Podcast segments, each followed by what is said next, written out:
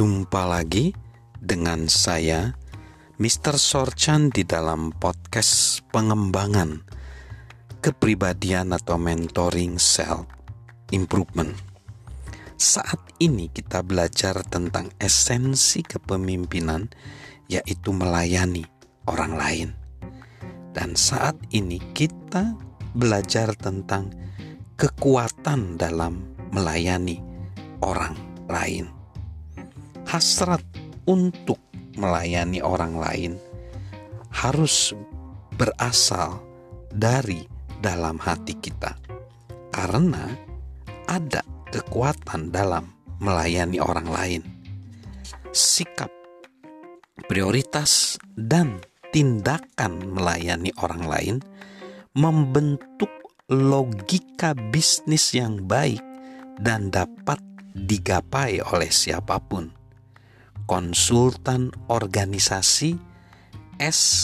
Chris Edmonds mendefinisikan kepemimpinan yang melayani sebagai dedikasi seseorang untuk membantu orang-orang agar menjadi sosok terbaik di rumah, di kantor, dan dalam komunitas mereka. Siapa pun dapat melayani dan memimpin melalui posisi atau peran apa pun dalam keluarga, di kantor, atau di tengah masyarakat. Jika kita memperhatikan ucapan sejumlah pemimpin yang sangat dikagumi, kita dapat melihat semangat melayani orang lain dalam diri mereka, dalam sikap mereka, dan dalam kepemimpinan mereka. Berikut beberapa contohnya. George Washington, dia ngomong, "Setiap jabatan adalah terhormat ketika seseorang dapat melayani negaranya." Benjamin Franklin, di dunia ini tidak ada orang yang tidak berguna ketika bersedia meringankan beban orang lain. Lalu, Mahatma Gandhi, cara terbaik untuk menemukan diri Anda adalah menyibukkan diri Anda dalam melayani orang lain. Albert Schweitzer, Sa saya tidak tahu apa takdir Anda tetapi satu hal yang saya ketahui, orang-orang yang akan menikmati kebahagiaan sejati adalah mereka yang mencari dan menemukan cara melayani.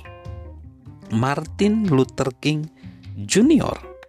Semua orang bisa menjadi hebat karena semua orang bisa melayani. Nelson Mandela. Di sini saya berdiri di hadapan kalian, bukan sebagai nabi, tetapi sebagai hamba yang rendah hati untuk melayani kalian, segenap rakyat. Semua orang tersebut memiliki satu kesamaan, yaitu mereka bertransformasi dalam kehidupan mereka dan kehidupan yang mereka sentuh berubah menjadi indah. Nilai-nilai hidup mereka ditransfer kepada orang lain. Pekerjaan pelayanan mereka tidak hanya membantu orang lain, tetapi juga menjadi teladan bagi orang lain. Seperti kata pepatah, mereka memikirkan cara mengajar orang-orang untuk memancing bukan memberikan ikan begitu saja. Mereka ingin mendorong kemandirian di antara orang-orang dan menciptakan kemakmuran bagi generasi mendatang melalui perubahan yang berkelanjutan, bukan memupuk ketergantungan orang-orang kepada pemimpin mereka. N. Mick G. Cooper dan Dwayne Trammell memiliki perspektif menarik tentang ini. Mereka percaya para pemimpin telah diposisikan sebagai pahlawan dalam organisasi dan budaya. Sebaliknya, mereka percaya para pemimpin harus beralih dari pahlawan menjadi pelayan.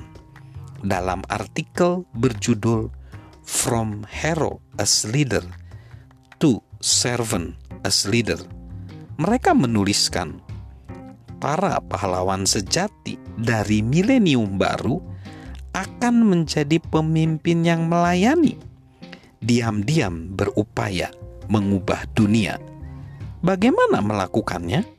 Mereka mendaftarkan lima hal.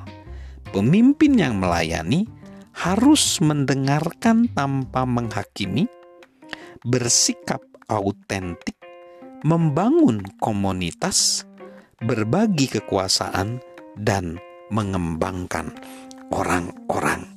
Salam untuk menjadi pemimpin yang melayani Salam sukses luar biasa, salam sehat selalu dari saya, Mr. Sorchan.